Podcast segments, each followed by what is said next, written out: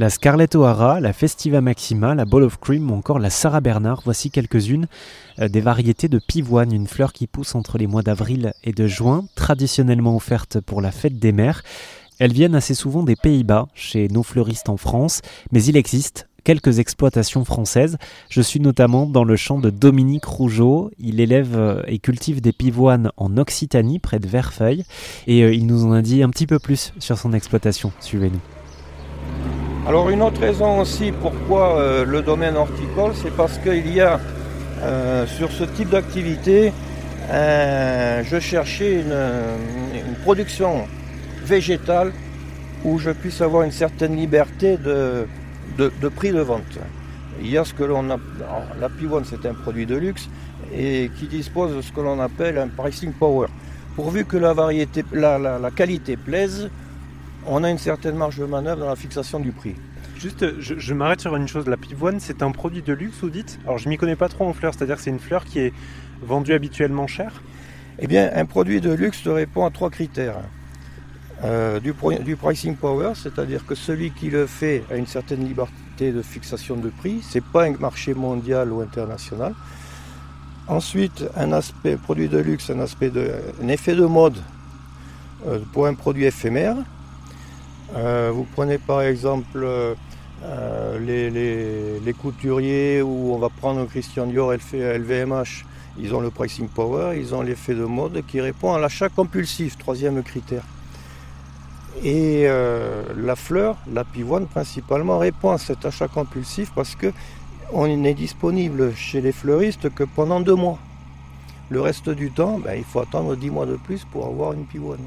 C'est un peu comme les chocolats à Noël ou alors le muguet en mai, quoi. C'est un produit d'appel à un moment donné. Oui. Si on revient sur les pivoines, Dominique, pour celles et ceux qui ne connaissent pas trop comment ça marche, ça se cultive comment du moment où vous le semez au moment où vous le récoltez ? Alors, c'est une plante pérenne. On plante des racines et on attend environ 3 ans, moi l'expérience 4 ans, avant d'avoir une production commerciale possible. Pendant 3 ans, il faut que la plante se renforce. Donc on entretient sa plantation pendant 3 ans et on commence à rentrer dans ses fonds au bout de la 4e année. Donc c'est une plante pérenne. Elle est installée, moi je l'ai installée pour 30 ans.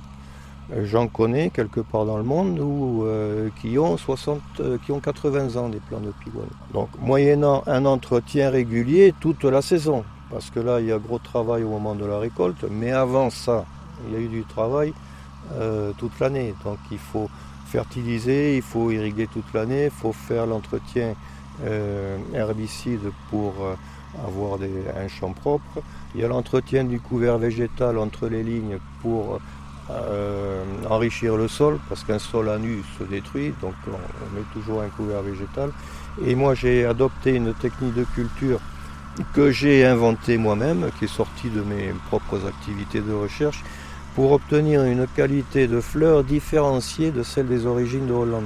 Je voulais créer la préférence dans ma clientèle de fleuristes. Et j'ai eu succès, puisque maintenant, mes fleuristes préfèrent les fleurs qui viennent de chez moi en Occitanie à celles des Hollandaises. Parce qu'elles sont plus fortes, plus majestueuses, plus de fragrance, et tenue en vase d'une durée supérieure. Et que ce soit pour la fête des mères, pour votre intérieur ou simplement pour vous faire plaisir à vous, eh bien n'hésitez pas à aller jeter un œil chez votre fleuriste, comme ça vous en saurez un peu plus maintenant sur l'histoire de la pivoine.